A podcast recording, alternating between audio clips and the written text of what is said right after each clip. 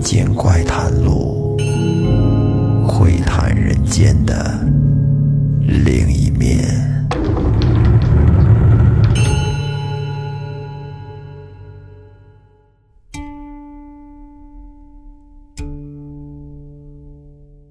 欢迎收听《民间怪谈录》，我是老岳。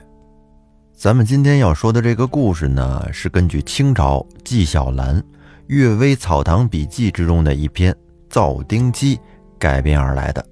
咱们一块儿来听听纪晓岚笔下的怪谈故事是什么样的。这个故事的地点是发生在河北省沧州市，沧州市是纪晓岚的故乡。纪晓岚是沧州县县人，哎，这么一说巧了，我的故乡也是沧州市，我是沧州黄骅人。在沧州有一个老太太，姓李，李老太太，纪先生管她叫李奶奶。她有个儿子叫柱，这肯定是个小名，咱也不知道他是叫张柱啊，还是李柱啊，还是王柱啊。啊，不知道他爸爸姓什么，但是这个不重要。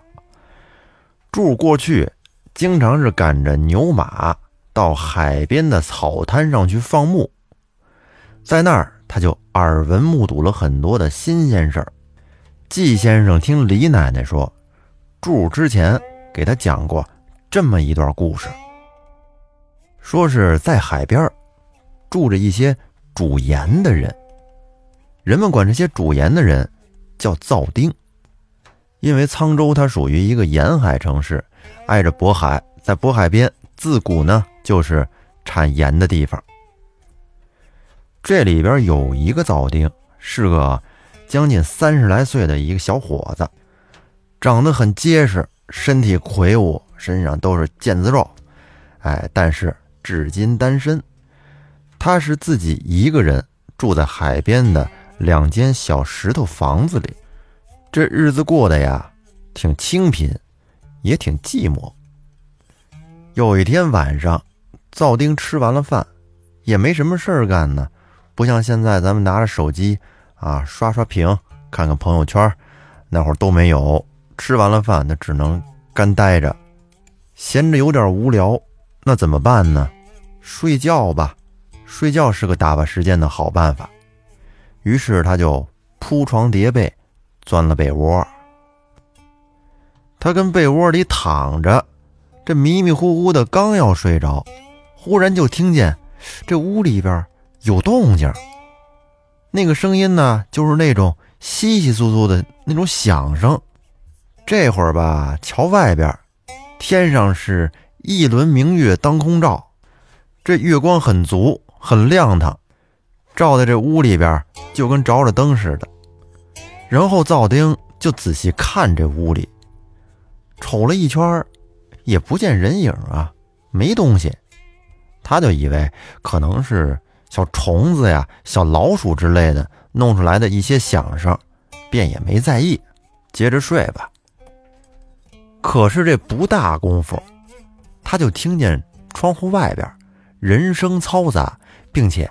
由远而近，听这声音啊，很快就到了房子跟前儿。这会儿只听见外边有人跟那儿连声的叫喊，说：“我瞅见了，窜这屋里去了。”灶丁一听，哟，什么情况？这是窜哪儿去了？我这屋怎么了？怎么围这么多人呢？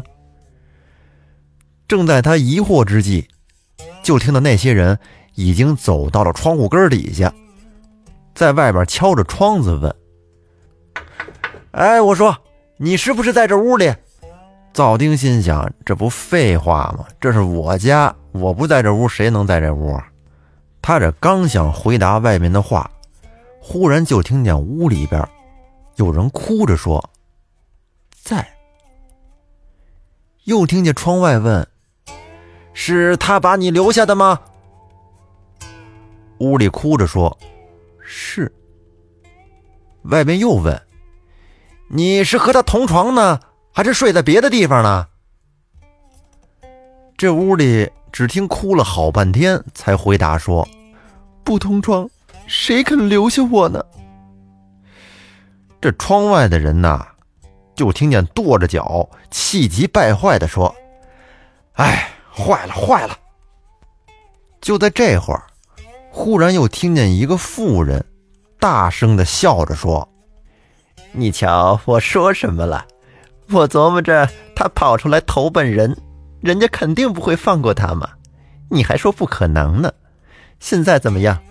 你还有脸面再把他领回去吗？”说完这句话之后，灶丁就听不见外面再有人说话了，只听见了有一些来回踱步的声音。过了一会儿，这妇人又大声的笑着说：“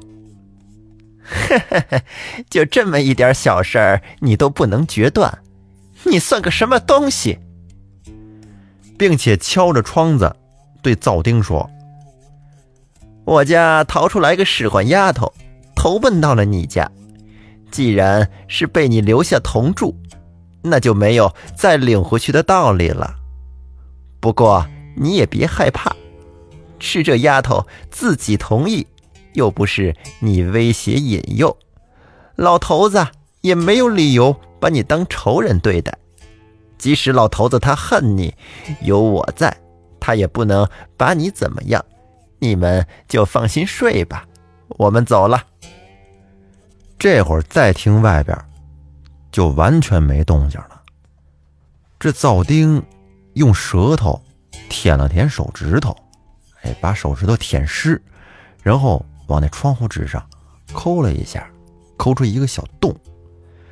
他顺着这个洞往外一看，只见外面静悄悄的，连个人影都没有。赵丁心想：“这帮人走的还挺快，这一转眼就不见了。”然后他便回过头来，但是这一回头可不要紧，就看见在自己的床上躺着一个非常漂亮的女子。哎呦！赵丁看了之后，这是又惊又喜，就问他：“是从哪儿来的呀？”女子回答说。我本是个狐女，被刚才说话的那个坟墓里的老狐妖强娶来做妾。但是他的大老婆，就是刚才那个妇人，非常的嫉妒，天天的打骂我，我实在是没有办法忍受了，所以才私自逃出来，谋个活路。我没有事先告诉你，其实是担心你害怕，不肯收留我，那样。我就会被他们捉回去，所以我才悄悄地蹲在床脚边，等他们追到这里，才冒着一丝的危险，假称我已失身和你同床，希望他们可以侥幸放过我。现在我总算脱离了苦海，我愿意生生死死地跟随着你，永不分离。灶丁听完狐女的话，当然很高兴了。